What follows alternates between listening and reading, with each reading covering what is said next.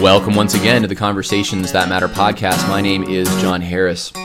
This may very well be the most important podcast that I've ever recorded. And I don't say that often. I had the sense once earlier this year, after the Black Lives Matter inspired looting and burning of cities was underway, and I assumed you were probably being blindsided by your pastors and your bosses with social justice language. I did a podcast on social justice as a religion, and I compared the core teachings of social justice to the core teachings of Christianity, and I showed how they have their own salvation experience, their own way of um, testing truth, their own saints, holy books, uh, their own priests, the sociologists, and the list goes on. And I know this helped a lot of you who are hearing social justice type language. And I think this is going to have the same effect.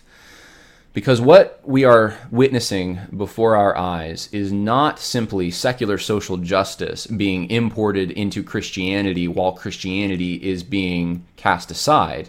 We have actually a fusion so people who want to keep Christianity and import social justice and marry them.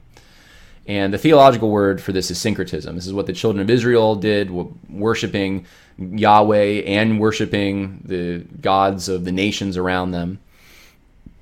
And this has been a problem for as long as humans have been around.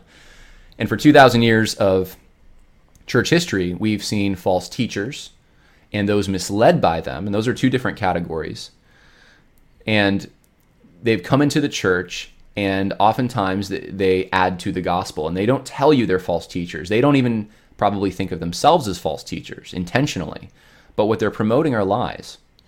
And they destroy the core teachings of christianity including the gospel.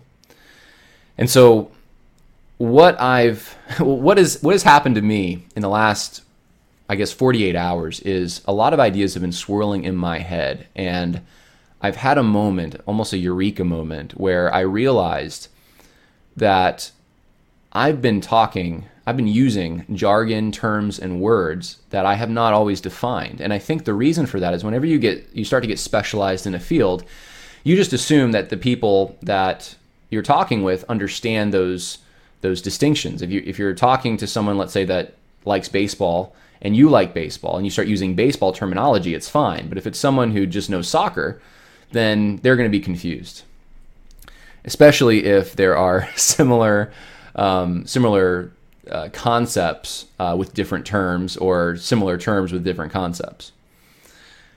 And so what I what I've thought is that I want to take the bird's eye view with all of you, and I want to help you understand how the fusion is going on, the coming together of secular social justice and Christianity because we're in a situation now where we have people who have signed orthodox statements of faith and they say orthodox things and they we believe in justification by grace through faith. That's the gospel. That's part of but usually what'll happen is they add to it somewhere and they have they, they say orthodox things over here but then over here they say things that contradict that orthodoxy or are not in keeping with that orthodoxy.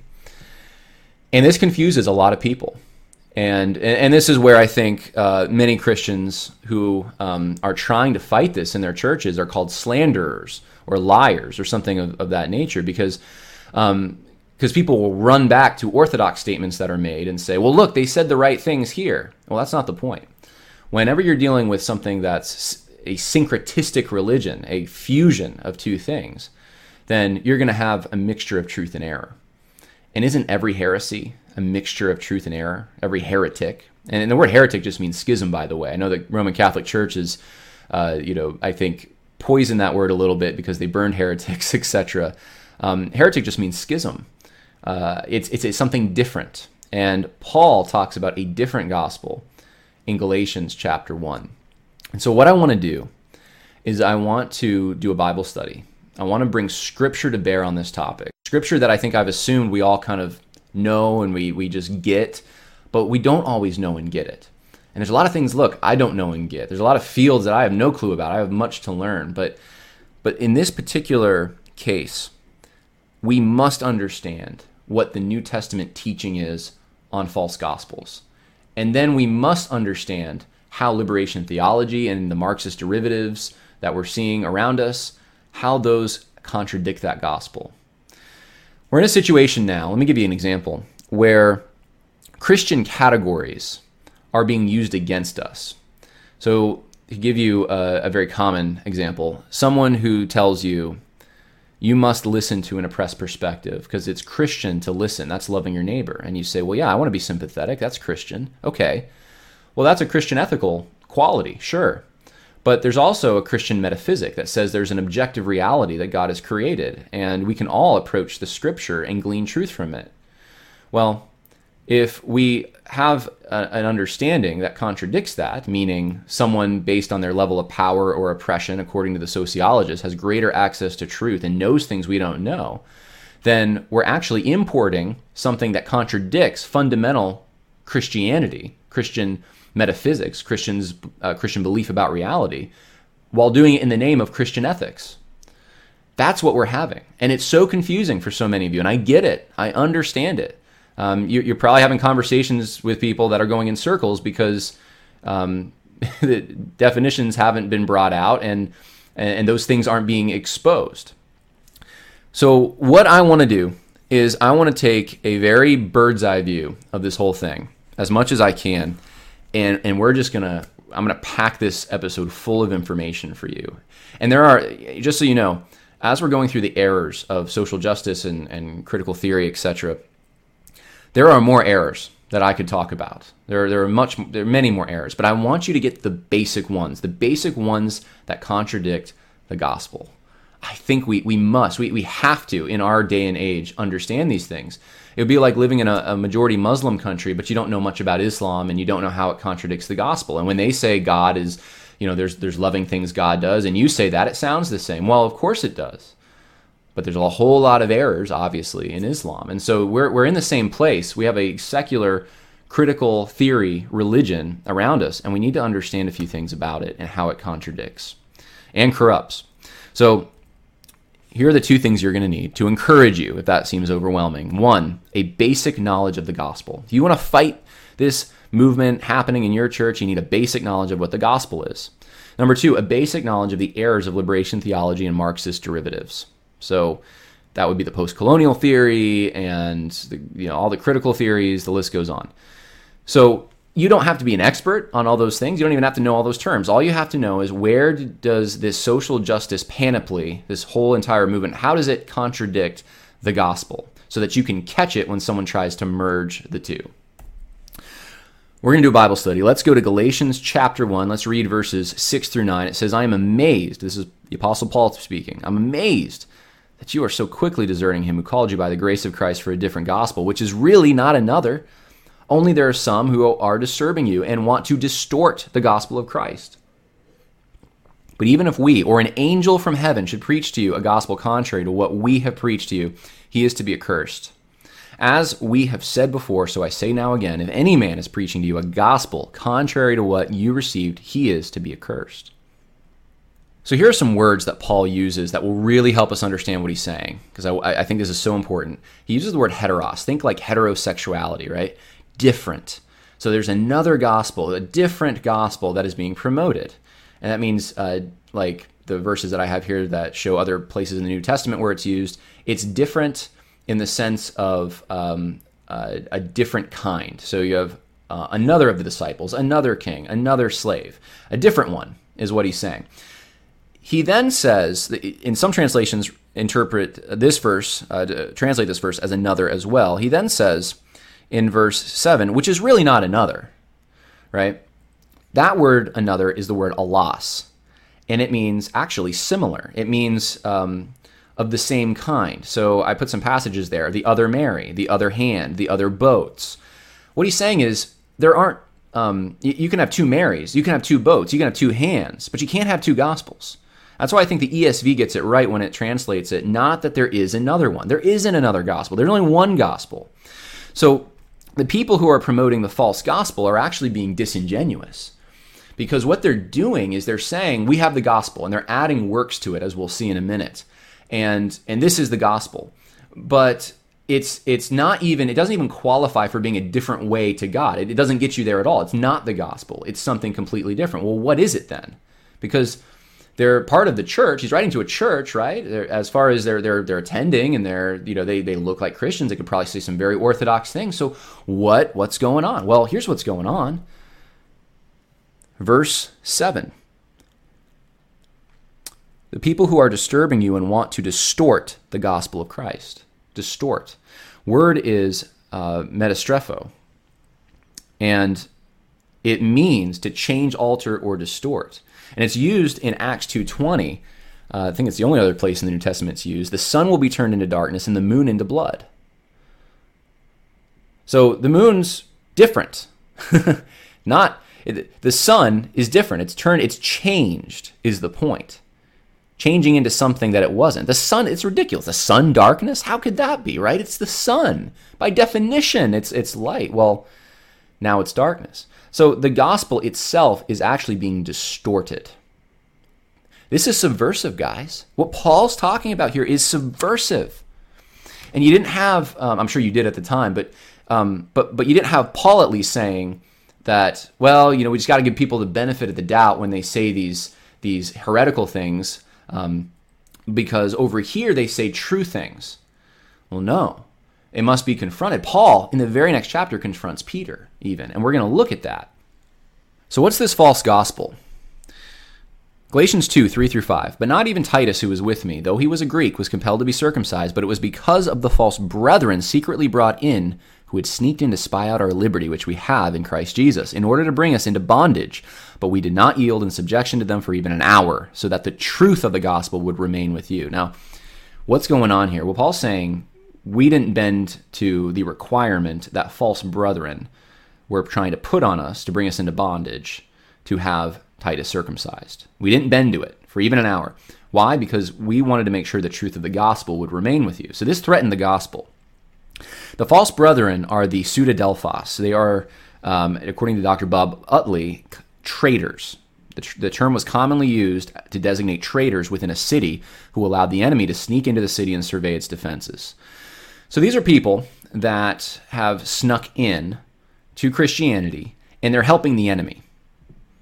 That's the sense of it. And Paul's saying there's false brethren that are doing this. Now, in Acts 16, interestingly, Paul had Timothy circumcised so as not to offend the Jews. But in Galatians 2, he refuses to do it. Now, what's the difference? Why in Acts 16 is he saying, Yeah, I will circumcise Timothy? And then in Galatians 2, well, I'm not going to have Titus circumcised. Because, to put it in modern vernacular, in Titus's case, circumcision was compelled as a gospel issue. That's why he wouldn't do it. Now, interestingly, next, Paul talks about Peter, an apostle, someone who's saved, right? And Peter got caught up in this. So you got the false brethren, right? But then you got Peter. Now, what do you do with this? When Cephas came to Antioch, I opposed him to his face because he stood condemned. And you know the word here is he stood guilty. Katagnosko. He stood guilty. All right. Uh, the word in chapter 1, verse 8 said, Those who preaching a false gospel are to be anathema. That is, that's cursed, right? Different words. So, so Peter's in a different category here. He's guilty. He's not cursed. He's not anathema. He's guilty, though. What's he guilty of? For prior to coming, um, coming of certain men from James, he used to eat with the Gentiles. But when they came, he began to withdraw and hold himself aloof. Here's the key word fearing the party of the circumcision. The rest of the Jews joined him in hypocrisy, with the result that even Barnabas was carried away by their hypocrisy. But when I saw that they were not straightforward about the truth of the gospel, I said to Cephas in the presence of all, If you, being a Jew, live like the Gentiles and not like the Jews, how is it that you compel the Gentiles to live like Jews? Why are you compelling things that are not commanded? And and, and, and uh, the gospel's related to this. Why are you compelling things for the purpose of being right with God when Christ has already made us right with God? Do you hear that? Do you see that? theological difference between someone who is temporarily inconsistent and someone whose life pattern affirms error related to the gospel are two separate things. Peter was opposed and Peter repented. Philippians 3:18 For many walk of whom I often told you and now tell you even weeping that they are enemies of the cross of Christ. There are people who continue they they're corrected it's not because of it's not just fear and hypocrisy. The corrections happen and they do not do what Peter did. They do not turn. They do not oppose the false teaching that they have presented. So what is the gospel? This is the key question, guys. We get this right, we get a whole lot more right. What is the gospel? Galatians 2:16 Nevertheless, knowing that a man is not justified by the works of the law, but through faith in Christ Jesus. Even we have believed in Christ Jesus, so that we may be justified by faith in Christ and not by the works of the law, since by the works of the law no flesh will be justified. Romans 1:16 I am not ashamed of the gospel for it is the power of God to for salvation to everyone who believes to the Jews first and also to the Greek for in it the righteousness of God is revealed from faith to faith, as it is written, But the righteous man shall live by faith.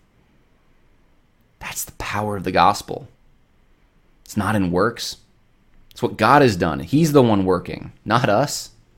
It's through faith in the finished work of Christ. It's the power of God. 1 Corinthians 15, 1 through 4. Now I make known to you, brethren, the gospel which I preached to you, which also you received, and which you also stand, by which you also are saved, if you hold fast the word which I preached to you, unless you believed in vain. For I delivered to you, as of first importance, what I also received that Christ died for our sins according to the Scriptures, and that he was buried, and that he was raised on the third day according to the Scriptures. It's the gospel. It's what Christ has done. And what, what's our part in this? Believe. Have faith. That's it. So, what does it look like then today to mix law and grace? In the current situation, the social justice battle, because that was the problem that, with the Galatian heresy, adding circumcision to the gospel. And Paul opposed Peter to his face just because he wasn't clear about it. It was his lack of clarity sending mixed signals. And Paul would have been a bigot today, huh? They would have gotten rid of him. Mixing law and grace. Here's an example of someone who has done this. And I'll tell you who it is in a minute. You might figure it out. Here's some quotes Be willing to die for racial reconciliation as you would for penal substitution. What's racial reconciliation? According to Paul, racial reconciliation is not an implication of the gospel, and certainly not a social issue instead of a gospel issue, but it is a gospel issue. So apparently, this racial, racial reconciliation thing is fundamental to the gospel. Certain Southern Baptists view racial reconciliation as a social issue instead of a gospel issue because of an incomplete understanding of both the gospel and race. So you're, so you're saying there's, there's Southern Baptists who don't understand the gospel because they simply view racial reconciliation as a social issue? It's really fundamental to the gospel, isn't it? You're saying that they don't even understand the gospel. I want to argue that the category of gospel should not be narrowly defined as entry language, i.e., justification by faith, but should be broadly defined to include maintenance language, i.e., walking in the Spirit. Maintenance language? Well, other than faith and belief, you could say soteriology has aspects of sanctification because God is doing a work in us. But the gospel, the good news, where is that in Scripture? The gospel's maintenance language tells us how to live in the power of the Spirit, the reality of what God has done for him in Christ. And there are some passages given Galatians 5 and Ephesians 2 through 6. Here are the passages. The only three passages are from Ephesians in that section, in those sections that reference gospel. Let me read them to you. Ephesians 3 6. To be specific, that the Gentiles are fellow heirs and fellow members of the body and fellow partakers of the promise in Christ Jesus through the gospel. That's what the gospel has accomplished. Ephesians 6:15. And having shod your feet with the preparation of the gospel of peace. Ephesians 6:19. And pray on my behalf that utterance may be given to me in the opening of my mouth to make known with the boldness the mystery of the gospel. You don't find any maintenance language in any of that. It's not talking about any kind of works or things that we do. This unification of all things in Christ includes our receiving the blessings of all of the spiritual blessings in the heavenly places in Christ, which at least includes election, predestination, adoption into God's family, hearing and believing the gospel, and racial reconciliation. You see how, which does not belong in this? I offer a few biblical reasons Southern Baptists from every racial stripe should continue to work towards removing the stain of racism from their churches, from their homes, and from every aspect of SBC life. Now, let me ask you a question. If the unification of all things in Christ includes racial reconciliation, then why do Southern Baptists need to continue to work towards removing the stain of racism from their churches? In a book, in a chapter about racial reconciliation. If Christ accomplished it on the cross, then why are we working towards it? All sinners experience justification before God by faith in Jesus Christ apart from the works of the law, but without personal holiness, we will not experience final justification because our works will prove whether we trust in Jesus, and our works will either vindicate us or condemn us in the judgment. So there's justification and then there's final justification. Do you remember how I just read for you how Paul uh, confronted Peter simply because he was not clear about the gospel? He was not straightforward in the translation I read. Is this straightforward language? This is internally contradictory language we see here. And it's scary language because what do you mean by racial reconciliation? If that's works, we have heresy. And heresy in the sense that false teaching that subverts the gospel has entered. Very similar to what Paul talked about in Galatians. The man who said those things is named Jarvis Williams, and he's currently teaching at the Southern Baptist Theological Seminary in Louisville, Kentucky, the flagship seminary for the Southern Baptist Convention. And sure enough, racial reconciliation includes works. And let me share a few with, uh, of those with you. There are do's and don'ts. Do get rid of certain art features. He says Southern Baptist churches need to erase, take down, or paint over all images of a white Jesus, white disciples, and all white children learning at the feet of Jesus. These images perpetuate white supremacy and suggest the kingdom of God revolves around whiteness. Now, look, I can think of some reasons to get rid of paintings, but because they advocate white supremacy, is an assumption and not a very good one. And to make this part of the gospel, because again, penal substitution, same level as racial reconciliation, and to say, well, getting rid of these things, that's part of racial reconciliation, you are adding works to the gospel now. Here's another one don't be colorblind. Southern Baptists should not claim they view all people in a colorblind fashion. Here's another one. Do diversify your church. Southern Baptists need to enlarge their ethnic circles to include more black and brown believers. Is that a biblical command, guys? Does it say that? If Southern Baptists live mono-ethnic lives, they will have a limited mono-ethnic perspective of the complexity of the Southern Baptist life. So they will have incomplete information about their church if they don't get an ethnic perspective of some kind from a black or a brown person. Is that biblical?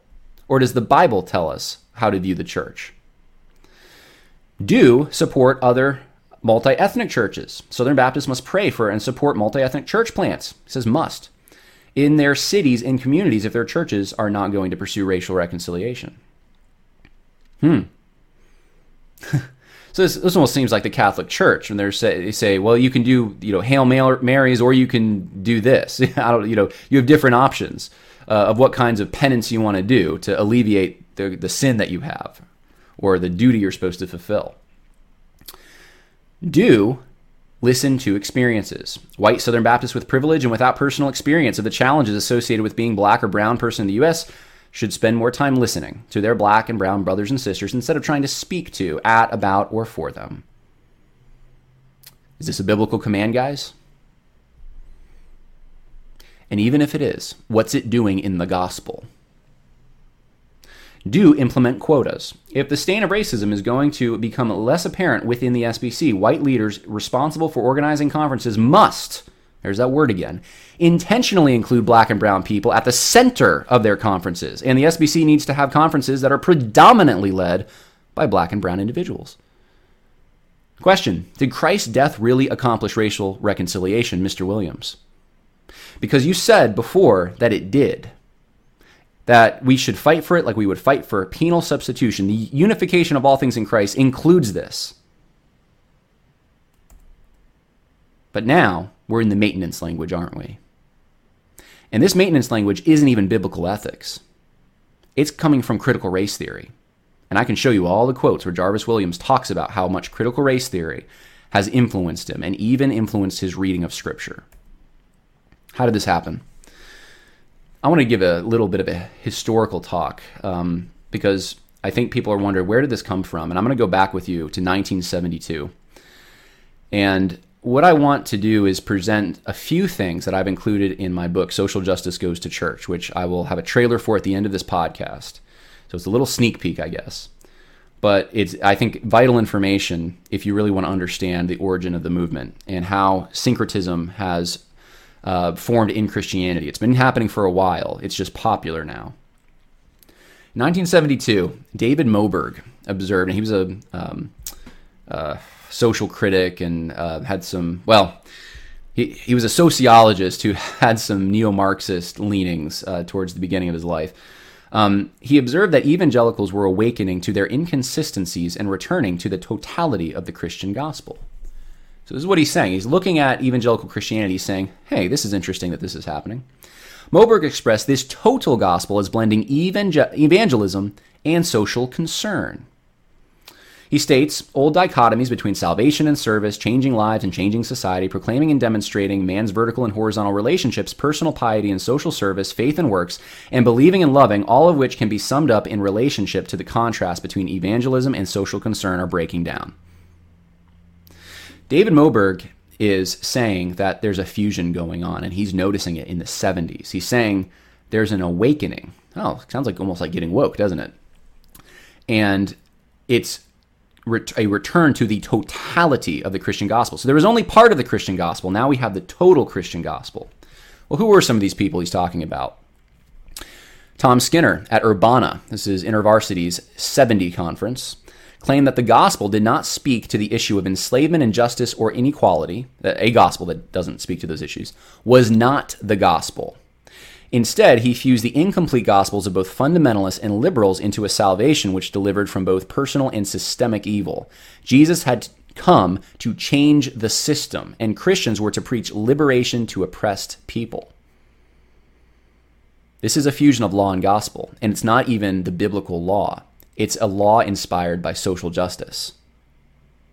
Inequality, injustice, enslavement, well, what would address these things? It would be the ethics of the law of God, would it not? Not the gospel, not the good news. Gospel is good news a victory, what Christ has accomplished for us. Here's another one John Perkins. 1976, in the, from the pages of Sojourners, he said, Because evangelicals surrendered their leadership in the civil rights movement, he believed that they had not gone on to preach what? The whole gospel. So if you weren't leading the civil rights movement, you weren't taking part in was that a work or is that the gospel? Work or grace? Civil rights movement. In his book, Let Justice Roll Down, 1978, he says the purpose of the gospel was to burn through all racial, cultural, and economic barriers, challenge all economic and social orders, call people to fellowship, and make a new family. That's the purpose of the gospel, really? To, to uh, burn through economic barriers? Hmm. Sounds like. Uh, now, if you mean in the sense that Christ brings all people to himself and they're all forgiven, but eh, doesn't sound like what he's saying there, does it? Now, I want you to know something. John Perkins has influenced Russell Moore quite a bit, uh, and, and a number of evangelicals. I go through it in the book. Tom Skinner, who I just quoted you from, uh, influenced Tim Keller tremendously. Tim Keller listened to the speech that I just quoted from, from you over and over in 1970. Here's another person that influenced Tim Keller quite a bit and others. Um, and, and I'm going to read for some quotes for you, and then I'm going to give you some categories. A full gospel concerned with the whole man meant that Christ's atoning work offered liberation for people in their cultural endeavors, including political institutions and the making of public policy. His atonement, specifically, offered liberation in cultural endeavors.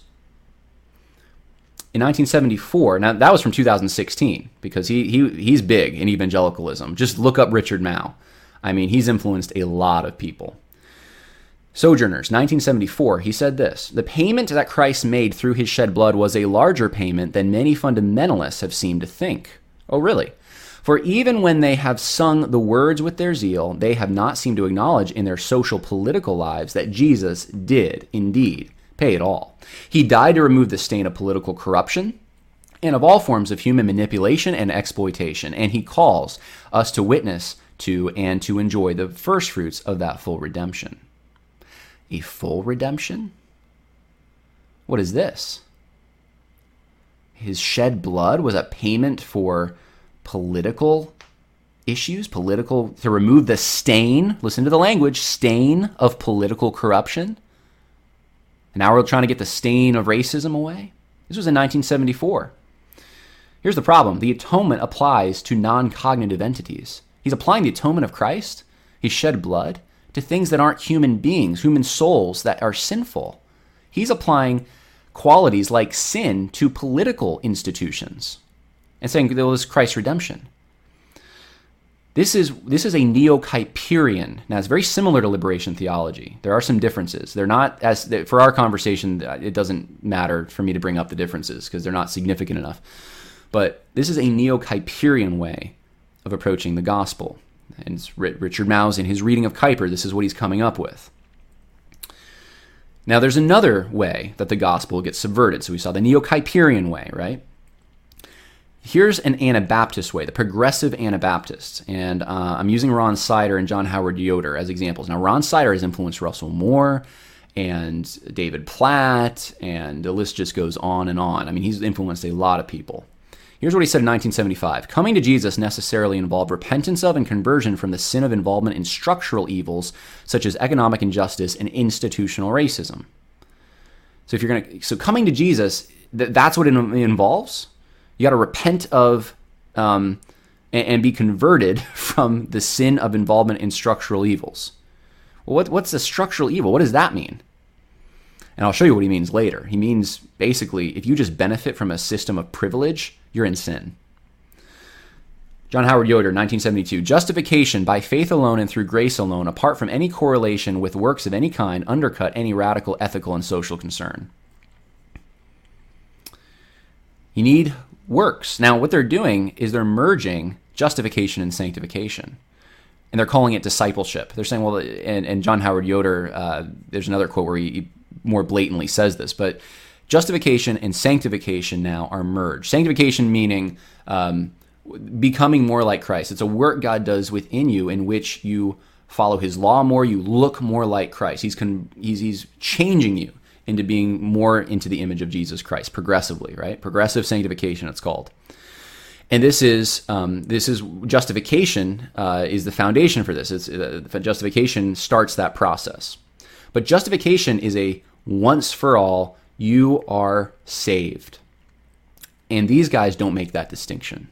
And so they can easily import their uh, neo Marxist ideas, their new left ideas, and say that that's part of the law of God. And because the law of God um, must be followed in sanctification, and it just becomes all one thing justification and sanctification. So this is another way it's done. And there's a third way. And this is the way we're going to talk about the most because this is actually also um, has the same root, a common ancestor with critical race theory, and and the uh, similarities between them are are ba- basically the same problems that Christians should have with critical race theory. They should have with liberation theology. Jim Wallis, so someone f- kind of friendly to liberation theology. I'll show you his critique of it, but he defines liberation theology as a movement born out of the experience. Experience is a key word of oppression, especially in Latin America, in which the Marxist analysis and praxis is central. He believed liberation from all the spiritual, structural, and ideological shackles which bind and oppress was the promise of God's salvation in history. So this is this is liberation theology. Jesus came to identify with the oppressed and to rescue people from the the physical, um, uh, structural uh, problems uh, that are oppressing them.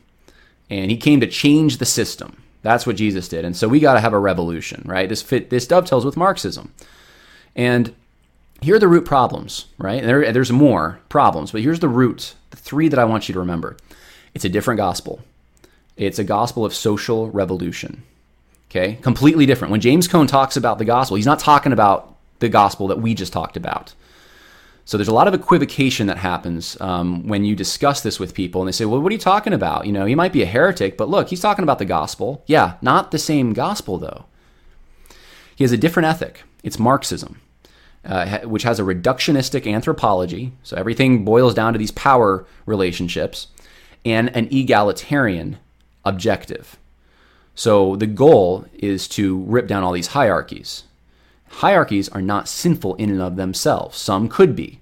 Some, uh, but, but there's a standard in Scripture that we're given. In fact, Scripture establishes some hi- hierarchies and it regulates others.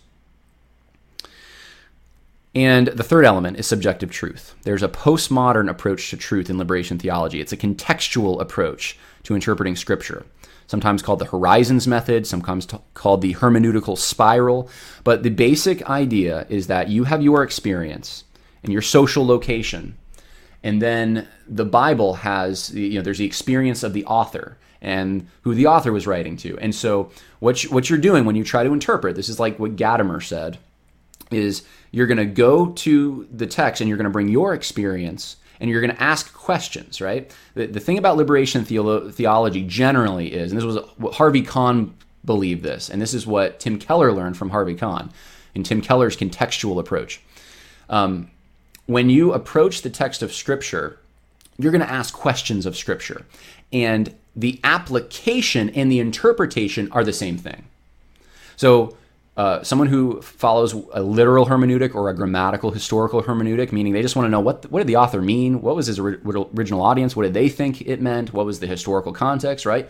That would be who I am, right? I want to read the scripture in a common sense fashion. Um, we would separate the two. We'd say there's interpretation, what did it mean?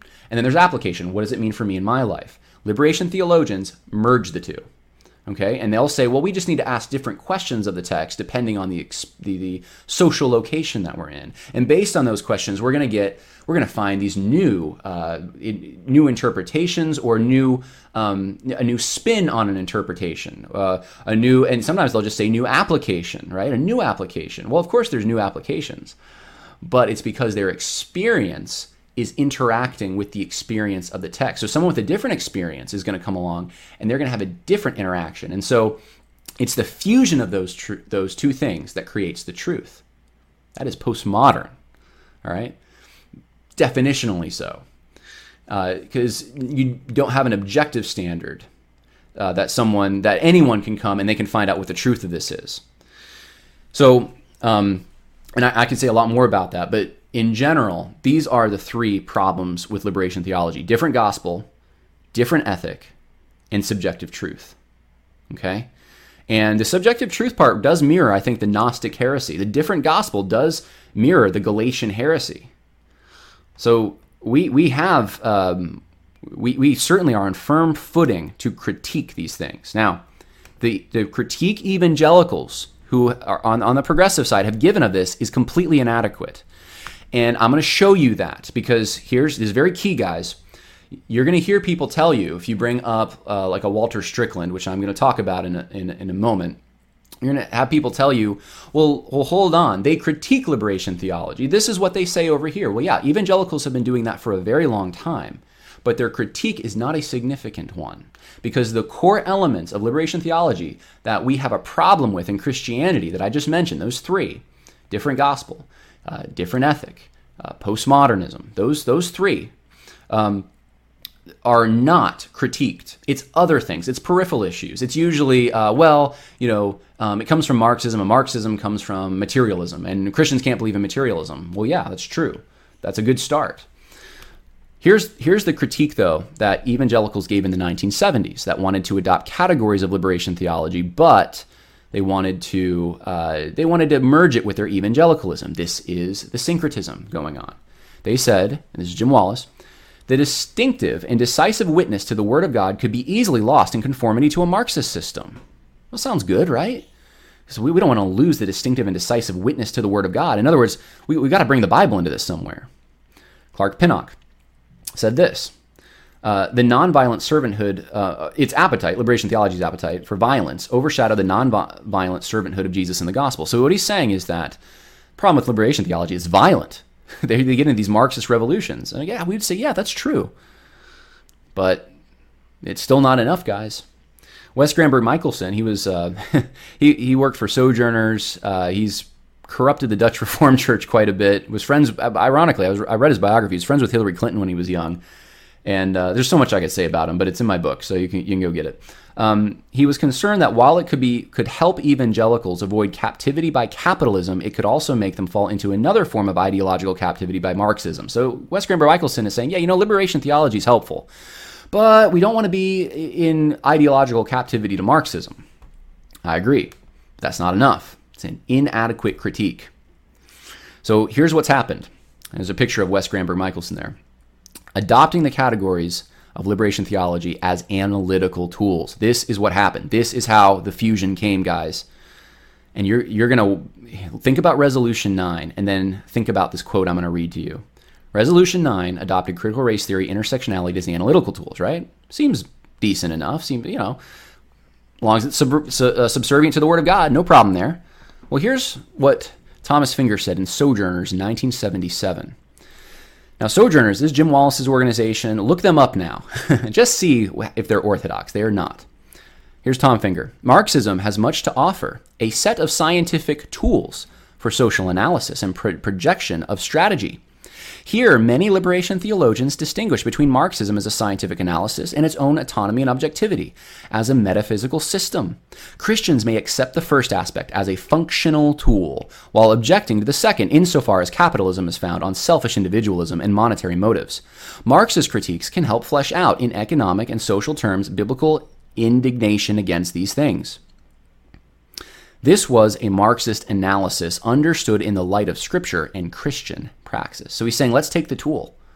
Let's take the Marxist tool, but we're going to make sure that it's subservient to the Word of God. Right? Here's, here's some more quotes. Clark Pinnock proposed an evangelical theology of liberation which sought to proclaim the biblical gospel in the context of world suffering, injustice, and inequality. He thought it incumbent on evangelicals to enter into the same struggle as liberation theologians by hearing the Word of God in a world of poverty and dire distress. Will that change the Word of God? If you hear it in, in that, this is, this is like Sandra Van Opstal at Cru last year. Well, I, I studied Amos for 10 years. I learned Hebrew, but I didn't understand it till I studied it with prisoners. This is the postmodernism. He's importing the postmodernism right there. Tom Finger from Sojourners importing the ethics right there. Wes Granberg Michelson thought liberation theology to be the most accurate and persuasive in its analysis of hope for the world's poor, resting in liberation from structures of injustice. And of course, you know what we have there. Not just a different ethic that gets you there, that's a different gospel. This is what the purpose of liberation theology, the telos. It's liberation from structures of injustice. Let me read you some quotes from some prominent evangelicals. You look up these names. For instance, this first name, Samuel Escobar, you'll find him in Gospel Coalition, writing for them. Simple liberation from human masters is not the freedom of which the gospel speaks, since freedom in Christian terms meant subjection to Jesus Christ as Lord. Yet this freedom could not be indifferent to the, to the human longing for deliverance from economic, political, or social oppression. The whole gospel addressed the poor, broken-hearted, captive, blind, and bruised in their search for freedom, justice, and fulfillment. He said that at the Lausanne Conference in 1974, speaking alongside people like Billy Graham and John Stott. He helped craft the Lausanne Covenant. And he's advocating a whole gospel. It's more than just freedom. It's more the gospel itself. He's saying it's not. It is is more than just freedom in Christian terms, the, subju- the subjugation to Jesus Christ as Lord. It, it, it can't be indifferent to the human longings for deliverance from economic oppression. This is adding works to the gospel. This is adding law to grace. Tim Keller. Uh, Tim Keller agreed with liberation theologian James Cone that slaves, because of their experience of oppression, were able to see things in the Bible like a God who comes down from heaven and becomes poor human being, which many of their masters were blind to. This difference is experience in experience was so great it nurtured a real Christianity as opposed to the oppressive master's religion. Now this is significant, guys. What he's saying is that he's read James Cone and now he's saying, well, you know what? There's two different religions. There's two different Christianities. You got the slave's religion, which he, he favors and James Cone favors, and then you got the master's religion. Well, let me ask you a question. Can you be a Christian like a Jonathan Edwards or a Robert E. Lee and own slaves? Own slave labor, I should say. Can you be that? Can you be what about the book of Philemon? What about all the those in the Old Testament who had slaves? What about Jesus' parables on slavery? What about, I mean the list goes on. So so is is that a different religion just because you're not the oppressed? You're the oppressor in the mind of sociologists? What if you treat them according to God's law? Does that mean you have, still have a different religion? This is dangerous. So the gospel, having tr- being a true Christian, requires some kind of experience. Hmm. Dr. Cone opened my eyes to the idea that Christ is trying to restore brokenness. See if you can figure out who this is. You know, and he really had a focus on that brokenness, manifesting as oppression, racially speaking. He showed me that you know God is after redeeming the brokenness in society through the work of Christ. So, as Dr. Cone almost sees the implications of the gospel as the totality of the gospel. Implications of the gospel, totality of the gospel. What are we doing here? We're merging. Merging law, and grace. It would seem at times I sort of am looking at, at you know, this big umbrella of God's redemption and seeing it both as individual and social. So God's redeeming something social, some non-cognitive entity. What's how, what's that? How's he doing that? How does redemption redeem something that is non-cognitive, that is doesn't have uh, sin innately? Here's what he says because Christ said it himself to his disciples that a summary of the gospel is not to bifurcate loving God and loving neighbor, but is to love God and neighbor. Dr. Cone allowed me to see a new vista, a new space, a new avenue to allow the gospel to be made manifest. So I sort of look at what the gospel is doing as a more broad reality now, now that I've switched the spiritual for the physical, um, uh, or the social for both. Do you hear what he did? He quoted the law. Loving God and loving your neighbors, not the gospel, it's the law. And he says it's the gospel. That's a summary of the gospel. My friends, that is false teaching. And the person who taught it is Walter Strickland, who is teaching at Southeastern Baptist Theological Seminary. He said this also, and I'm, I'm going to give you this is his critique of liberation theology, and I just showed you people can critique it and then import its its uh, heretical categories. He says, I referenced in the New York Times interview uh, using Cone's ideas without mentioning him in order to walk around linguistic landmines. My point was not that I hide unorthodox ideas in my teaching, rather, that I don't mention his name in order to eliminate stumbling blocks. Is that a critique of liberation theology? No. Is that a critique of James Cone? He's saying there's some un- unorthodox ideas. Which ones? Walter Strickland. Because you just gave one of them. While his questions and critiques are at times helpful, Scripture is a sufficient guide to answering Cone's concerns. Okay, that's nice that you can articulate scriptural sufficiency. That's the same exact thing Jim Wallis did. Big deal. Question is uh, not that you say the words, Scripture is sufficient, but that how does that align with Cone and his teaching Here's Walter Strickland. We fast and we pray, and that's fantastic, but that person needs to hear the voice of Dr. Cone, beckoning us to the fact that that person is the one who is best suited to do the work of the social implications, the social outworkings of the gospel, and understands the brokenness of creation from Scripture and go about fixing it under the kingdom that's to come. Hmm. So you can be a good Christian doing your spiritual disciplines, and you got to be awakened by Dr. Cone to the social outworkings of the gospel. What are the social outworkings of the gospel? What does that mean? Well, Here's merging. Uh, here's um, here's another quote from Walter Strickland. Oftentimes, what happens is that people get wind of Cone primarily because he is considered the godfather of black liberation theology. He's prolific, he's written monograph after monograph, hitting you every year, especially beginning the beginnings of the movement, and then also most recently, he came out with what I think is the most beautiful monograph, The Cross and the Lynching Tree. If you have not gotten that, you need to read that. You may agree with more or less of what he says, but either way, you'll be blessed by that. And so people who have sort of latched onto Cone because he's more of a lightning rod, he's intentionally trying to wed the Christian faith of Martin Luther King, who was not a Christian, by the way, with the black power of Malcolm X, who was also not a Christian, by the way. Hence his book, Martin and Malcolm in America, A Dream or Nightmare. And so because of that, he's this sort of seminal, powerful figure, almost like a wrecking ball, right? He is sort of, here's the key phrase, he is sort of deconstruct and blow up this sort of uh, stranglehold that white men have had on academic theology in America. Deconstruction, the stranglehold, that's the liberation part. All right?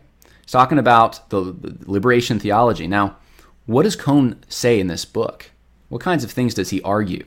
Well, you have the different gospel, you have the different ethic, and you have subjective truth. And I'll give you just a few quotes. There's a lot of them. The gospel is found wherever poor people struggle for justice. Oh, really? Wherever a poor person struggles for justice, there's the gospel. That is complete heresy. The gospel of Jesus is not a rational concept to be explained in theory of salvation, but a story about God's presence in Jesus' solidarity with the oppressed, which led to the death, his death on the cross. Hmm. That's heresy. Different ethic. Salvation is broken spirits being healed, voiceless people speaking out, and black people empowered to love their own blackness. So that's somehow that's I don't even know what to say about that.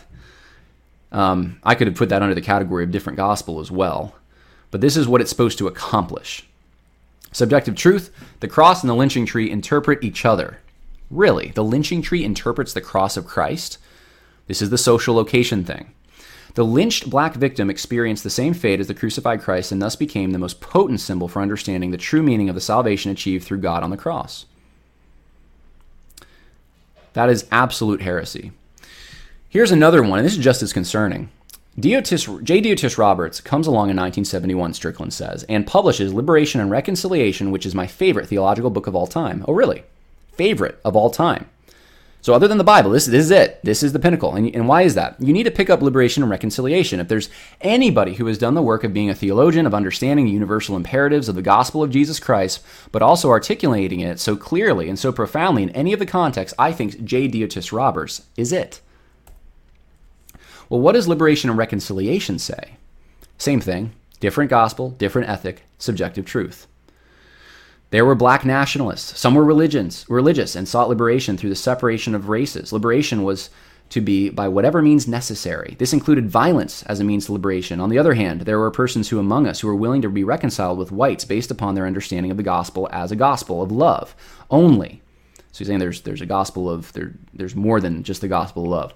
They were willing to allow whites to teach them what to believe. The, the often Bible based gospel knew nothing of justice in the here and now. It was often an individualistic and otherworldly gospel. The attempt was made to present both liberation and reconciliation as a balance within the gospel message. I could go on and on. I've provided more quotes. If you're a patron, you're, you're going to have access to this slideshow. And they're all heretical and they're all frightening. For the sake of time, let me just be brief. I'm going to read you excerpts from these other sections uh, for a different ethic, right? Black Liberation and Reconciliation, uh, Walter Strickland's favorite book, says Black theology, in its attempt to understand the depths of the blight of racism upon blacks and whites, will need to be informed not only by Christian faith, but by the explorations into the unconscious by Freud and his associates, as well as the analysis of social, economic, and political ills by Marx and other social philosophers. That's the analytical tool language. Um, so, so I, I, could go on. He talks about even he talks about the white colonizers who sal- who ease their conscience by um, trying to help black people in the ghetto and that uh, or, or the inner city and poor areas, and that black people must be plagues on the house of white racists.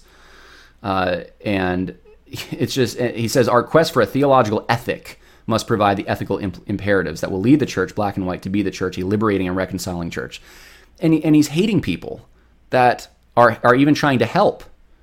Um, this is not Christian. And the subjective truth is part of it. The black Christ participates in the black experience. He goes on and on of talking about uh, how the black Messiah is also the universal Christ and um, points him beyond the mere symbolism is rooted in his experience. In other words, universal Christ is particularized for the black Christian in the black experience of the black Messiah. The black Messiah is at the same time the universalized in the Christ of the Gospels who meets all men in their situation. That's the situation, that's the contextualization. The black Messiah liberates the black man, the universal Christ reconciles the black man with the rest of mankind. Yeah, so there's, he's like splitting Christ in two. Um, for his subjective truth. This is Walter Strickland's favorite theological book. Does anyone see a problem with this?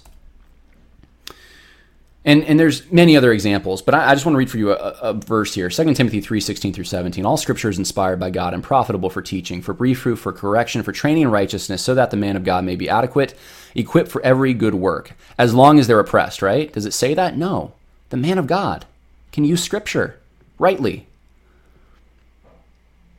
There's many others, uh, other people out there denying objective truth. Um, I have a quote here from Samuel Escobar. Again, you can look him up. You can see where he's spoken.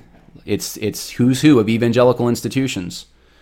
Um, he talk, he's a guy who cheered when uh, Fidel Castro came into Cuba. I mean, he's got a Marxist bone, but he denies Marxism. He says this Marxist pressure helped forge a contextual understanding, though, that the apprehension of truth was to a very large extent a matter of perspective, a uniquely Latin American interpretation of Scripture in which the biblical text and historical situation were mutually engaged. That is classic Horizons approach to Scripture. And Samuel Escobar denies that he's a liberation theologian, he denies that he's a Marxist. And this is what you get. He's taking from those categories, and he's not taking their good things, he's taking their trash.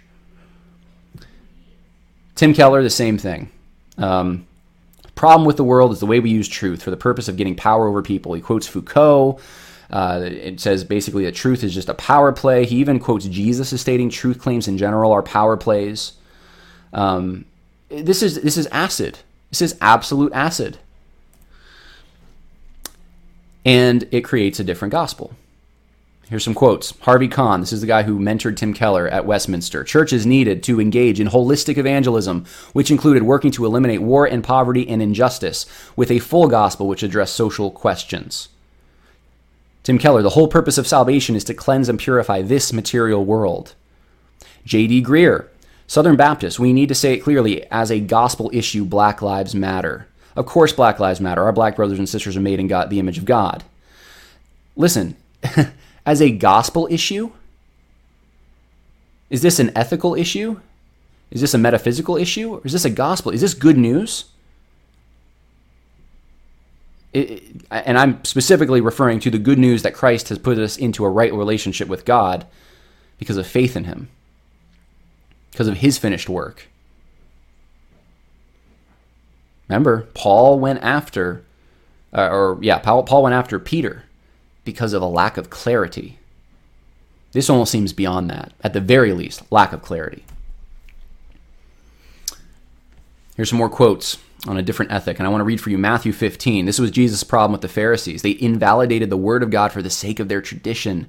You hypocrites, he says, rightly did Isaiah prophesy of you. This people honors me with their lips, but their heart is far from me. They worship me in vain, teaching the, as doctrines the precepts of men. Samuel Escobar believed that Marxism gave the answer to the problem of wealth and poverty. Wasn't adequate, because you needed Christianity too, but it, it, it did give an answer. You need Christianity to be supplemented by the Marxist critique. J.D. Greear, again. Um, he hoped, he said this on Twitter, hoping that we are entering a new era where we in the complementarian world take all the Word of God seriously, not just the parts about distinction of roles, but also the tearing down of all hierarchy and his gracious distribution of gifts to all his children. Hmm. Is that uh, is that where in the Bible does it say to do that? To rip down all hierarchies? Ron Sider, 1977. If one is involved in unjust social structures, which included realities as seemingly inescapable as benefiting from in- international trade patterns, and does not uh, do anything to try to change them, then one is personally guilty in the same way that one is guilty if one commits an act of adultery or tells a lie. That is a different ethic. There is a diff- direct relationship between a person's grasp and experience of God's grace and his or her heart for justice and the poor. Tim Keller.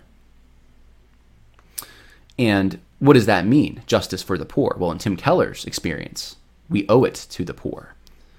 Redeemer Presbyterian Church has this mission to help build a great city for all people through a movement of the gospel that does what? That brings personal conversion, community formation, social justice, and cultural renewal to New York City and throughout the world.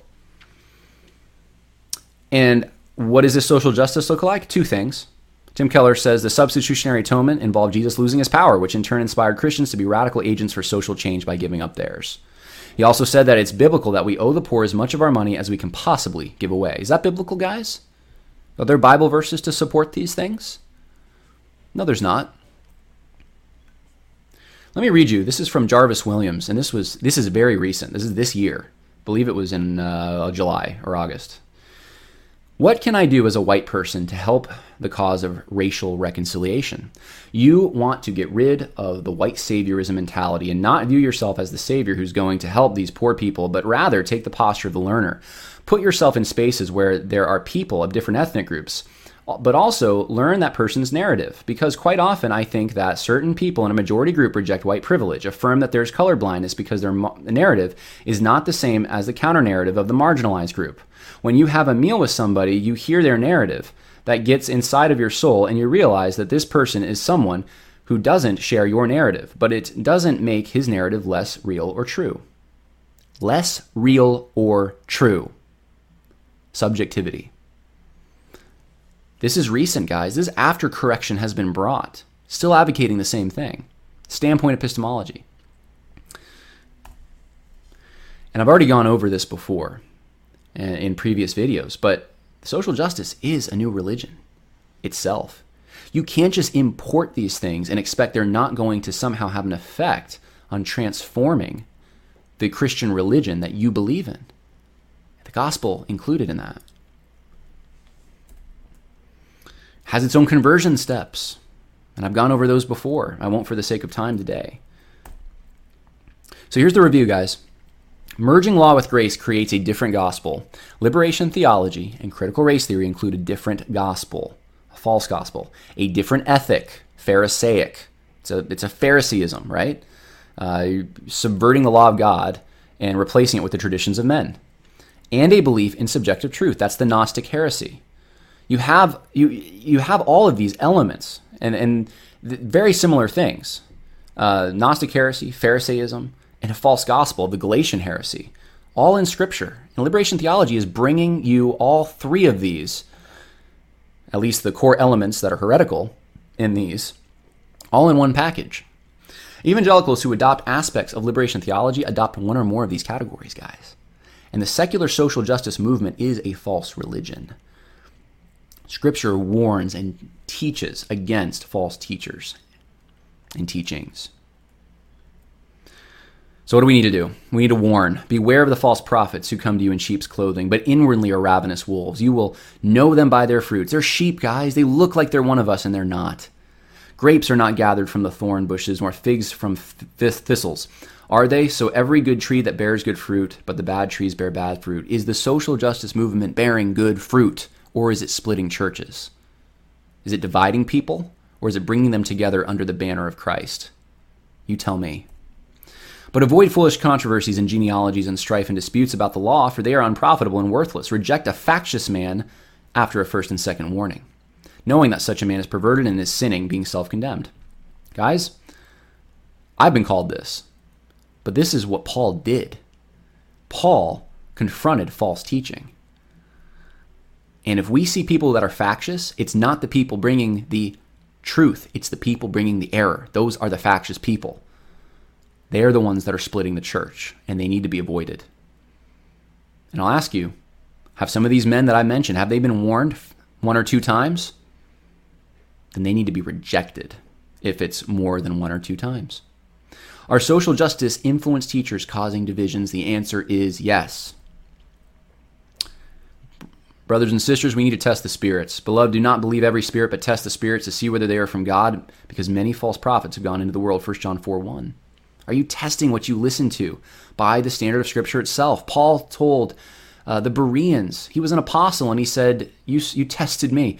You know, congratulations. He, he, he affirmed what they did. He said that was the right thing to do. To test me, test my teaching against the Word of God. Are you doing it? Are you instructing in the truth? As I urged you upon my departure from Macedonia, remain at Ephesus, so that you may instruct certain men not to teach strange doctrines. Are you teaching against false doctrine? Brothers and sisters, I know that's a lot to take in. And I, I want to just encourage you at the, at the end of this. I had not thought through the basics of really boiling it down to those three elements false gospel, false ethic, false view of truth.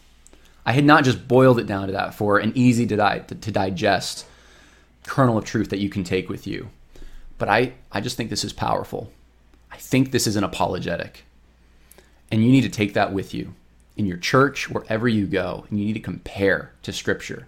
You need to ask questions, even if people think you're being divisive and questioning the pastor, even if you don't want to be a jerk about it, obviously, but even if people think that's what you're doing, and they say, and they say you're someone who's dividing, you say, what false doctrine am I bringing that's dividing?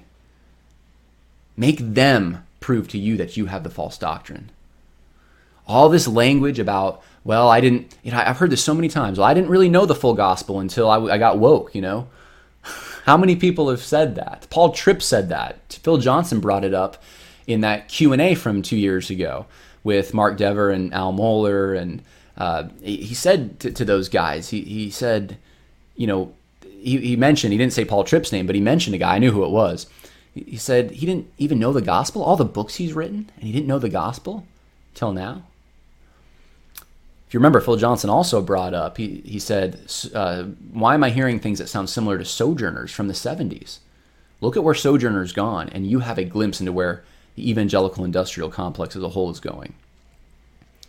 We must hold the line for orthodoxy, for scripture. We cannot add works to the law, even if they're motivated by critical race theory. Even if they're things that are good, we cannot add works to the gospel.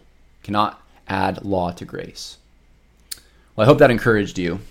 Um, I, am I'm, I'm glad that uh, I had the opportunity to do this today. And, um, you know, I don't ask for people to do this ever. I don't know if I ever have, but share this video. Share this video. Show people, to other Christians, show them uh, how what they're involved with may contradict. At least raise the question in their mind that maybe what they're involved with may contradict the gospel. Now, to um, to end things here, I had uh, an announcement I wanted to make. Two announcements. Uh, one is I have a book coming out in um, October. October 6th is when it actually comes out. And uh, it's called Social Justice Goes to Church. And there's a lot more information about the history of the social justice movement. And so um, I think it's very important. Uh, there's another book, though, and I'm actually going to my social media right now because I know I promoted it and uh, I just want to get all the information right and make sure that I'm representing it accurately. It's called Why Social Justice is Not Biblical Justice. It is by Scott David Allen. I endorse the book and it is a tool that can help you. And so I just wanted to commend that to you. God bless all of you. Stay strong no matter how how uh, strong the winds of the world are, even if they're hurricane force do what Paul did. Not even for an hour did you bend to them. So that's my encouragement. Stay strong. The God of Scripture, who sees everything, knows where you are, and He sees you. And if you're faithful, He will be faithful to you. God bless. Bye now.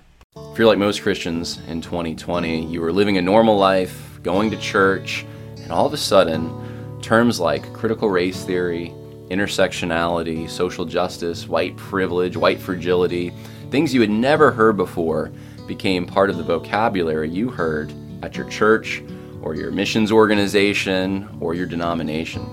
I've heard these words for a few years now in seminary and then in Christian institutions, and I wanted to know how in the world did the social justice movement, a neo Marxist movement with a different gospel, it's a gospel of grievance, not a gospel of grace, how did this get in to the evangelical church? So I started doing some research. And what I found was quite interesting. Evangelical social justice warriors from the 1970s, like Richard Mouw and Ron Sider and Jim Wallis and others, were raised in conservative evangelical homes and ended up picking up ideas in high school and in college that were social justice driven. At that time, the term used was the New Left. They picked up New Left ideas, neo Marxist ideas, and they brought them back into their churches. And they made a lot of headway, especially with the Chicago Declaration of 1973 and the Lausanne Covenant in 1974, and then something happened. Jimmy Carter became president, and because of the failure of Jimmy Carter's presidency, with evangelicals especially, a populist movement called the religious right rose in American society, and the media covered it, and they made great political gains. And you never heard about the evangelical left, but they were still working. They were still working behind the scenes in academic circles, in places that you may not have been familiar with in your normal everyday life. Well, we are familiar now because this movement is affecting our normal everyday life. We hear the terminology, we hear it coming out of the mouths of even pastors that we once respected. And people like Ron Sider and Richard Mouw and Jim Wallis have influenced a new generation of evangelicals. People like Tim Keller and David Platt and Russell Moore and others have picked up these ideas, but they didn't just pick up these ideas from neo Marxists in the secular world. They also pick them up from the original progressive evangelicals. And so for me, this has been a, a, very beneficial study, and I think it will be a beneficial study for you in trying to understand why in the world did neo Marxism come into the church? What kind of logic was used to justify this false social justice gospel? I explain it I show you the history of it. The book comes out October 6th. It's called Social Justice Goes to Church The New Left in Modern American Evangelicalism. And I hope it blesses you as much as researching and writing it has blessed me. You can go to Amazon.com, you can order it there or pre order now. God bless. Thank you for watching.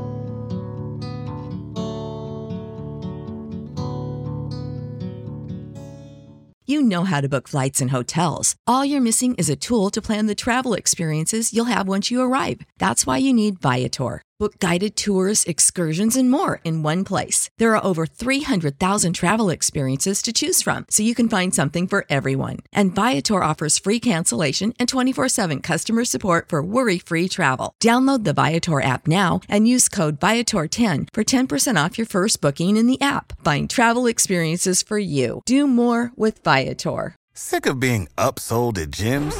My guy, you're currently a base member. For $90 more, I can upgrade you to our Shred membership. For 130 more, you'll be a Swole member. And for just $300 more, you'll reach Sweat Platinum. At Planet Fitness, you'll get energy without the upsell. Never pushy, always free fitness training and equipment for every workout. It's fitness that fits your budget.